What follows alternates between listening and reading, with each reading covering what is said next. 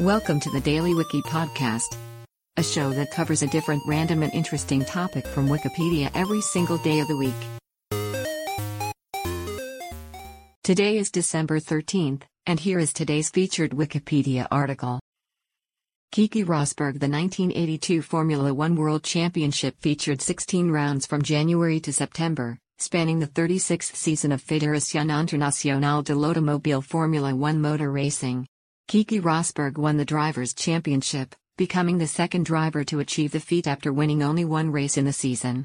The year was marked by several incidents and tragedies a driver's strike at the first race in South Africa, a partial race boycott as part of the ongoing FISA FOCA War at the San Marino Grand Prix, as well as the death of two drivers. Gilles Villeneuve died during qualifying for the Belgian Grand Prix, and Riccardo Paletti at the start of the Canadian Grand Prix. Didier Pironi, while leading the championship, crashed during qualifying for the German Grand Prix, forcing him to retire from the sport.